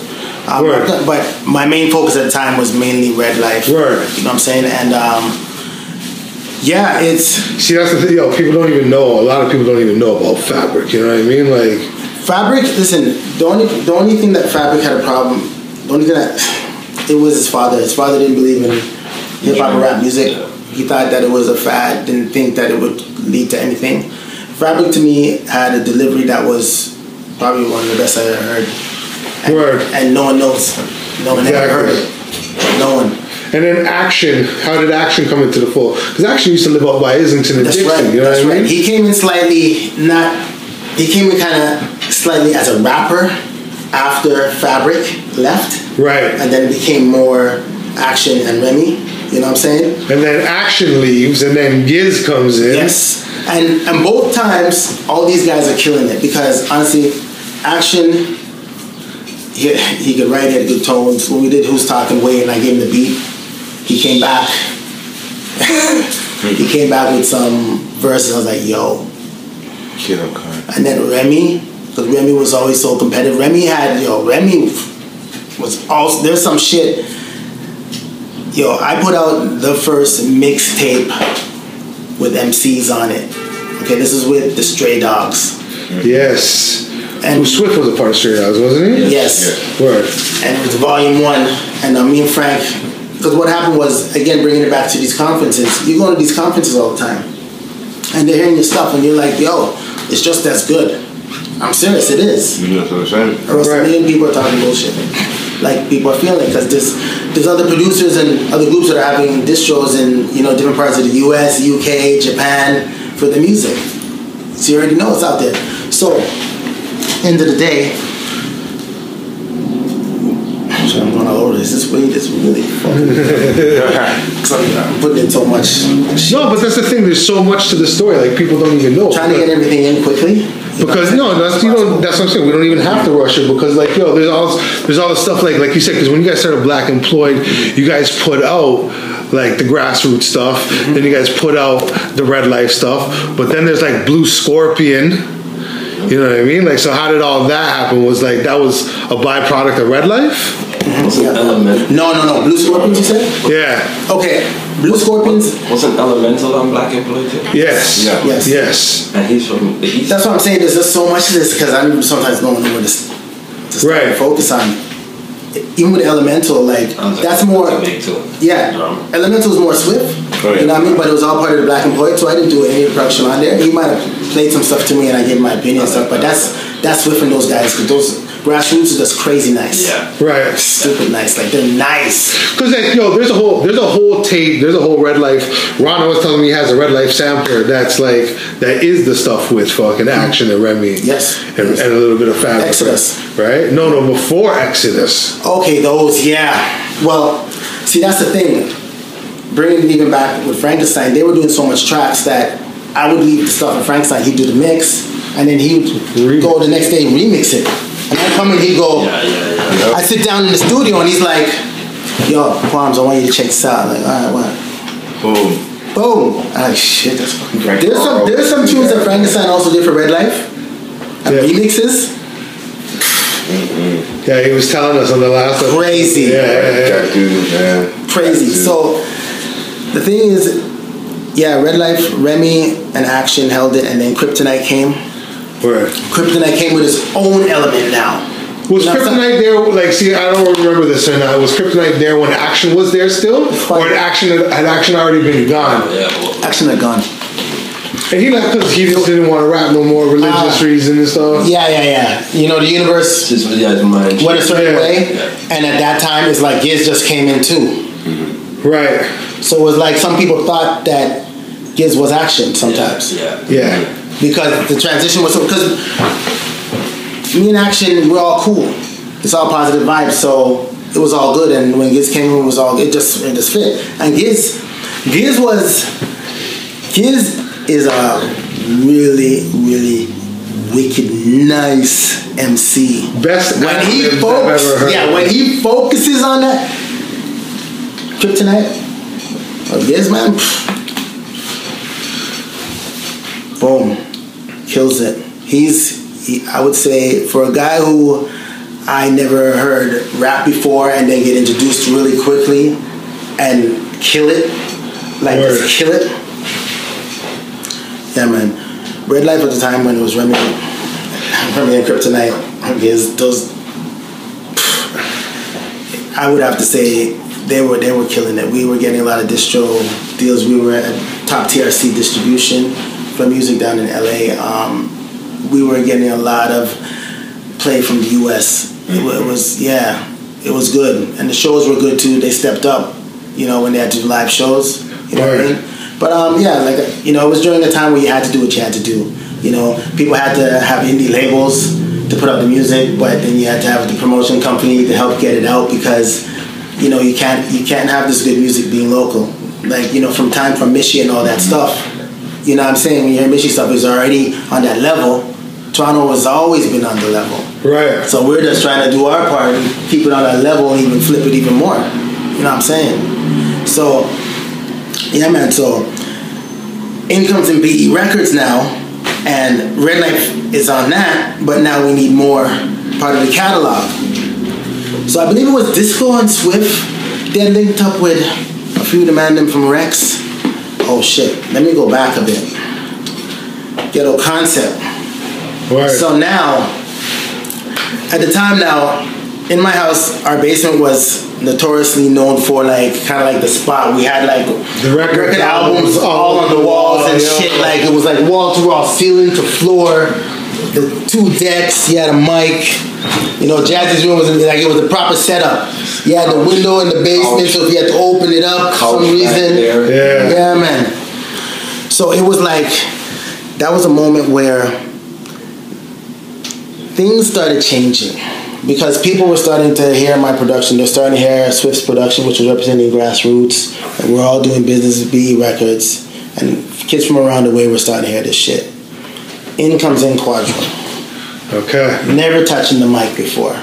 I see quads, I'm like, yo, what's up? So I know him from around the way. Super and them knew a bit more, whatever. So I'm in the other room now. Because I'm not, it is what it is. When you meet man, yo, what's going on? Boom. You know what I mean? Quadro comes up. I believe it's the first time he hits the mic. I'm in the next room and I'm hearing my guy on the mic. I can't exactly hear what he's saying, but the rhythm and how he's dealing with things, Quadro's dealing with things. I'm like, I'm kind of, kind of coming closer, but by the time I come closer to really listen, it's all done, whatever. And um, he, he must have spoke to Swift and Disco for a minute inside the room because I was doing my thing over here. And um, afterwards, he must have left. Swift, if you ever get a hold of him, he could probably tell you the full story. Right, right, right. Yeah. All I know, Swift was working with Quadro, and let me tell you, Ghetto Concept, like I, Quadro told me one time it was the first time he ever touched the mic, and he thanked me. Was at my crib. Word. Okay. You'd have to verify that with him. Word. Okay, but um, I, I recall that. You know what I'm saying? He told me that, and I was like, word. You know what I mean? But um, yeah, man, it's we had ghetto concept was not on BE Records, but the affiliation to Swift and Groove a lot, Julian, right? Yeah. which is you know what I'm saying. Yes. Groove a lot. I mean, let's talk about Records, big up it. to Julian. Groove a Lot. Yeah, because, you know, and, boiling point. and big up to. Julian because he also tried to put things also on another level for hip hop music. You know what I mean? Some people might not know this, but you know, so yeah. So bringing it all back on the label side of things, you know, we also had Blue Scorpion. Yes. You know what I'm saying? Megatron. Yeah, yeah. We also did stuff with Orb. You know what I'm saying? Yes. So Because I always, go listen, I always hound Swift when I talk to him. Mm-hmm. Where's the BE album? Because I know that it exists. Because I've heard it. You know what I mean? yeah, we got we have It's on his drive somewhere, maybe. Right? Yeah. There's some there's some music if there was ever something to be, but yeah, yeah. Word, yeah. But but yeah, man. So anyways, we just um we, we did a, the label thing to push out the music to, to carve out our little our little team because there's man them from around the way that had the skills and it was just in the lane at the time and it fit. You know what I'm saying? Word. So um, the BE record stuff, that's what also brought me down to the conferences. It's all intertwined. So when we went down to the conferences, it's like we'd be repping the BE stuff, and we were making contacts with the US, and this stuff would be pretty much be disseminated through throughout the US. Um, we did some stuff with BET one time. Um, yeah, it's it's BE Records was just another, I guess, part of the hip hop music because there was other guys that were doing their own thing. You know what I mean? Word. There's another You know- piece of the independent. Yeah. Yeah. You know what I mean? So Like the knee deeps and uh, Yes. yeah, man. Yeah. Exactly. Exactly. You know what I mean? So it's like It's not easy to press records, man. yeah. you know what I mean? It's, It's these kids got it easy today. You gotta press no no records. No, the, the half, It's digital. half, it's half the battle right there. Mm-hmm. So and the marketing is also different now too. You don't have to put out any hip hop. Okay, so then like let's fast forward a little bit, Yeah. right? You leave That's a big fast forward. Yeah. right? I mean, it's basically from '95 to 2000. Then Yeah. You, what Like you guys were like that's when that that's that whole era is, right? Yeah. yeah. So, so then you leave because I remember you used to work on like do animation shit and like worked on reboot and stuff like that. No, didn't do reboot. I thought you worked on reboot. Was it reboot? No. No, no, no. So I worked on um.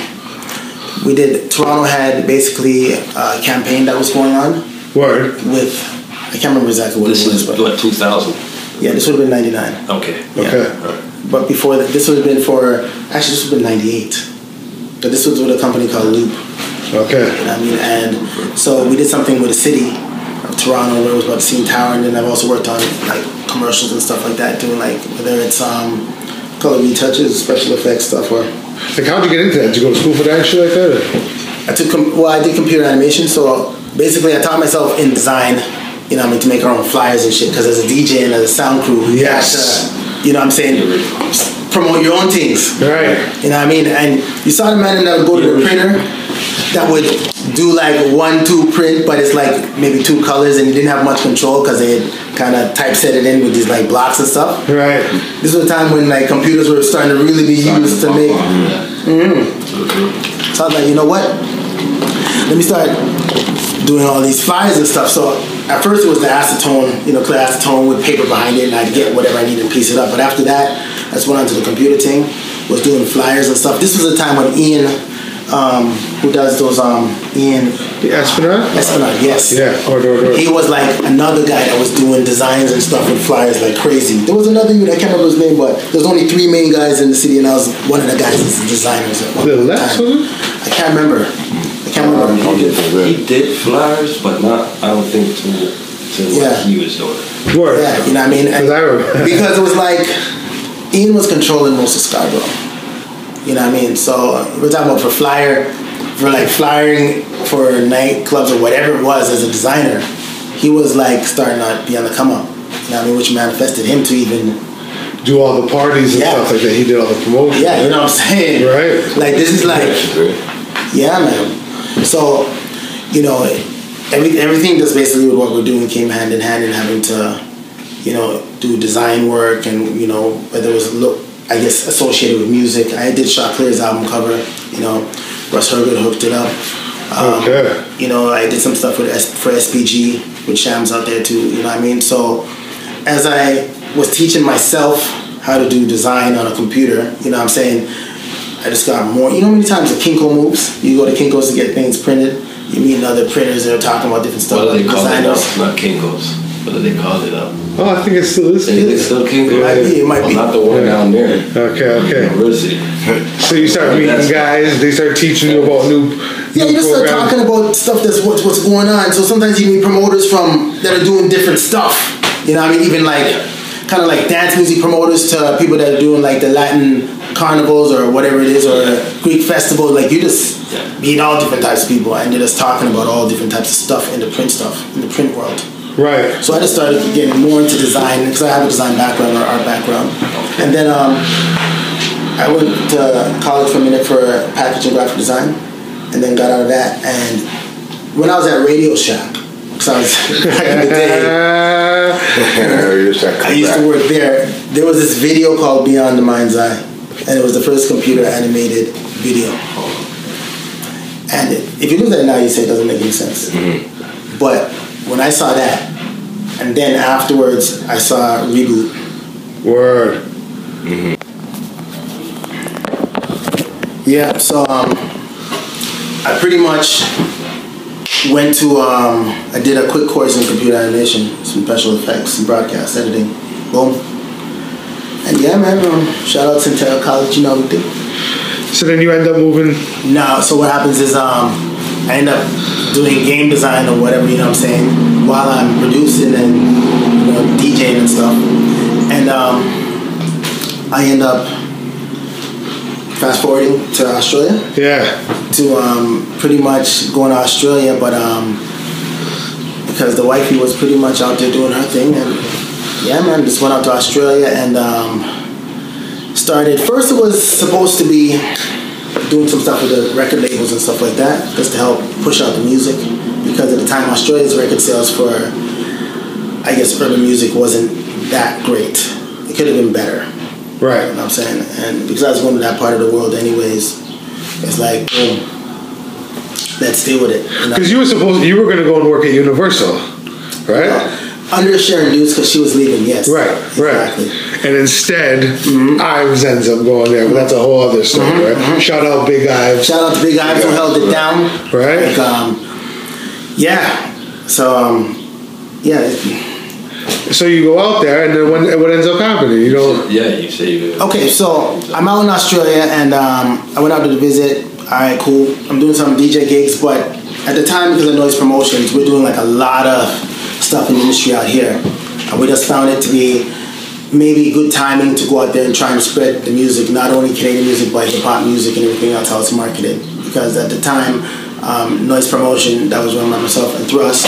And we were in most of like, we had guys that were in pretty much all the record labels, you know, from doing street team work to whatever, POP, in stores, meet and greets, you name it.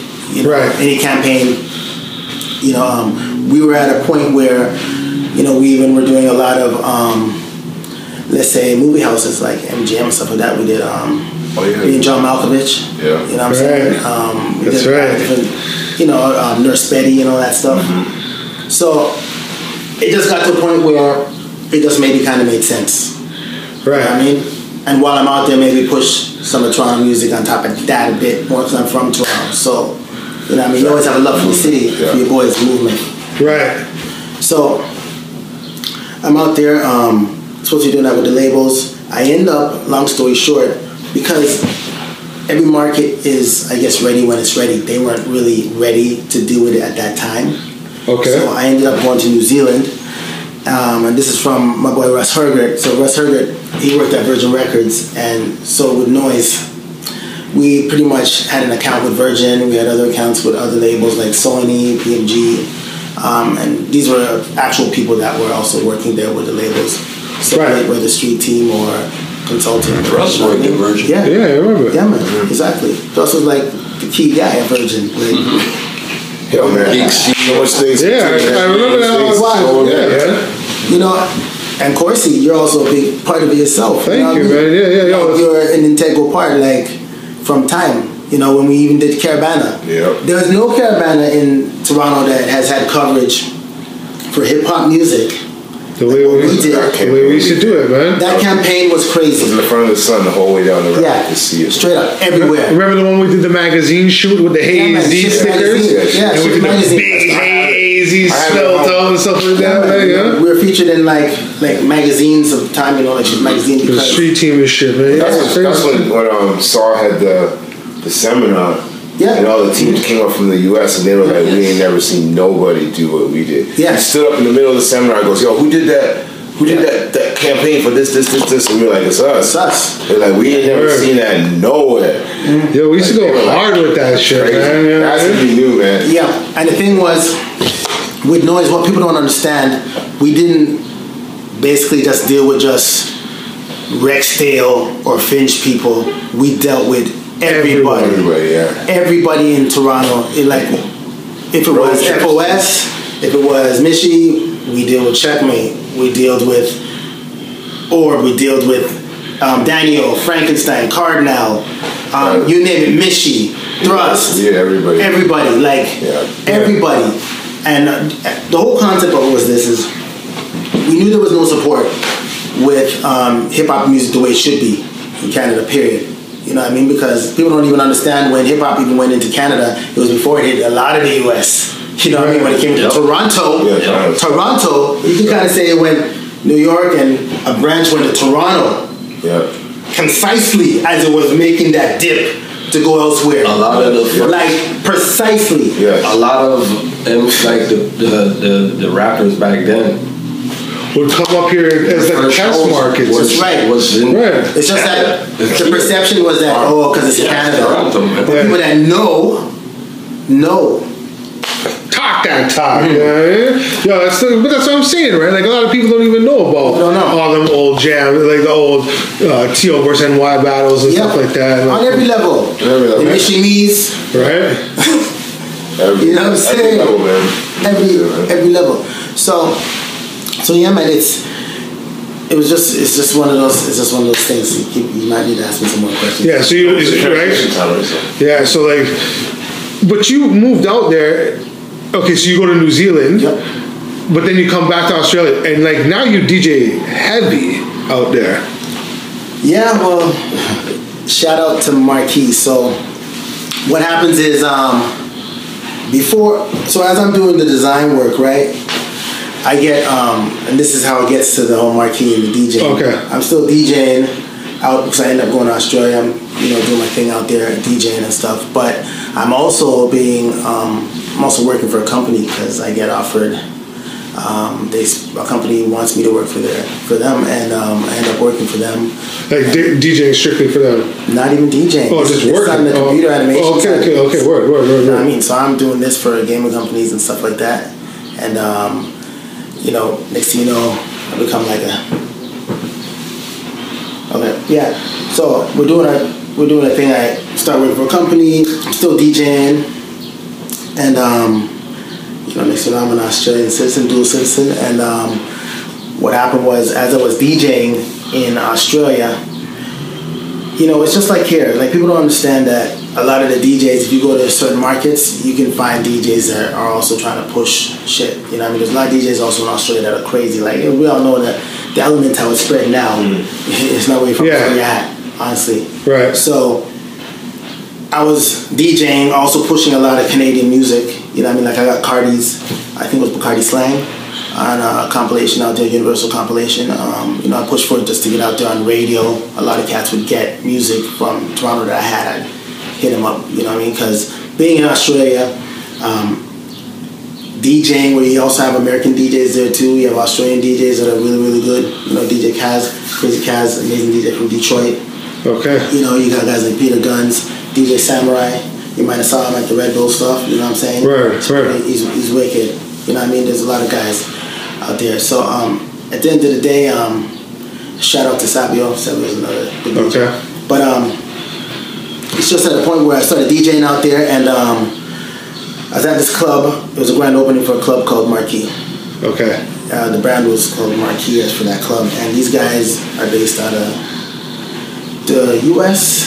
and um, they're just a really good organization. They're like a top tier um, nightclub experience. Um, Okay. company. They, yeah, man. If you ever get a chance to, to check them out, you'll see. Like um, they're out of Vegas, out of New York, and they opened one up in Sydney. And um, I was spinning, and anyways, what happened was there was a, a disagreement with me and the promoter because um, he was trying to bill me, or not really bill me on the same day, and I already played it. You know, like I've already done a lot of stuff out there. Whether um, I put out a VP Records, I put out a, dancehall mix CD out there for VP, like an official, like three volumes. Okay. And, um, yeah, it had everyone from, you know, typical from the Sham House to the Beanie Mans to the, you, you name it, like oldies and goodies, Lovers Rock, tons of Right, right, right, right. Bam Bam, Sister Nancy, all these things, right? So that was I did that out there, and so everything just kind of manifest. So me and this promoter having this bit of a difference of opinion, and he's trying to not bill me, and I'm like, yo, I'm actually did this and this. Why wouldn't you? Anyway, so I, I jump on. I'm like, you know what? I'm gonna murder this club. So I jump on the decks, murder it, like just murder it. Right, However right. you, however you consider murder it, it's just, I don't know. Just straight away. Anyways, at that time, two of the guys from the marketing organization approached me and said, "Yo, um, we'd be interested in you doing some work with us." And um, at first, I didn't know much about the company, but a guy named Brandon Rock, really good guy, dope guys from Marquee also. Um, he's handled guys, everyone from like Lil Jon to flipping, I don't know, EDX to Calvin Harris, to, Right. uh, whoever, whoever's out there, he deals with them. Be Drake, whoever he dealt, he dealt with all them. So that's how this company deals with things. These guys are like next level. So I end up doing work for them, and then they end up sending me like to Vegas, New York, um, to do gigs and shit in the club. Like these guys are heavy hitters. Word. Yeah, they're like when it comes to music, it's this type of club that is very serious. Like they'll have everything for a top tier nightclub that you think you need to have, they have it. They don't play. These guys are like proper, Word. proper. Did you do radio out there no? Yeah, so I did also radio um, for a company called SBS, and that pretty much was uh, played hip hop, um, R&B, dancehall, um, and anything else that I felt fit in, and that was pretty much nationwide. It also went in parts of Asia and stuff like that. Um, so I, I did a show on SBS, which was dope. I did another show on. Um, it's called Pandikana in Jamaica Okay. with Stephen Bangarang and Empress. Blessings to them. Wow. Um, probably one of the few DJs to actually be able to DJ in Jamaica on radio on a regular basis. Every, I think it was Friday night, I believe it was. That's called Pandikana. And Okay. um, so I was playing some dancehall and R&B. So um, that's all while I was out there. And then I started doing stuff on commercial radio, which is the Edge 96.1. Okay. Um, I was doing that for a couple of years, and um, yeah, my own show and everything else. Um, Dope. Nope. yeah, so um, I've been busy, but it's like just really um, trying to just do my thing. Let's get your hustle game up, you know, use your brains, and also push some of the Toronto stuff. What do you think of the stuff coming out of Toronto now? Well, it's like I've always thought Toronto's an international city that has international musicians, MCs, R&B singers. Word. Like it is, it, we have. it. There's no longer a question. You can't question a market that has pretty much. Some people don't want people to say it, but there are debates if uh, music industry in the U.S. had been dethroned with someone that's not from the U.S. running it. I'm talking about sales. Right. I'm not talking about what people individually think, personal opinions. I'm talking about Numbers. reach, Yeah. and it's in R&B too. I mean, they just put out a special edition magazine, and they got The Weeknd did it as one of the top R&B singers. Yep. Right. So there is no question because with any type of industry or art, it manifests. So it doesn't matter how wicked you think you are, because the next man that thinks he's wickeder, and this is always going to be manifesting because that's how it is. Right. So math doesn't make sense. Why? You don't see more people or more things popping off because the music is already here. It's just the platforms need to be stronger in Canada to push out the music rather than people going elsewhere. Right. Bottom line. Seems to be the case. Everybody always Of course it does. elsewhere, That's right? is. Of course it does. It is what it is, and it's, you know some people don't discuss it, but you know what? That's the elephant in the room. Real time. All right, man. On that note, yo, Bam, bam, bam. another episode Bam, thrust. bam, bam. It's a pleasure, man. Oh, Yeah. man. Was, Definitely. was that all right? Man. Because Man, Yeah, come on, man, man. yeah, man. You sure? Come on, Yo, man. trust me, Gotta get it man. There's so much more I wanted to say, but I mean, listen, we, all, we, rambling. we, only, we only have so much time, Quan. You know what it is, man. time. Once again, yo, if it wasn't for you, there would be no me, man. You know what it is, brother. All right, we're out of here. Views before the six. To the next episode. Peace. Peace. if it's not good, just tell me. Hold on, hold on. But you, he'll do it.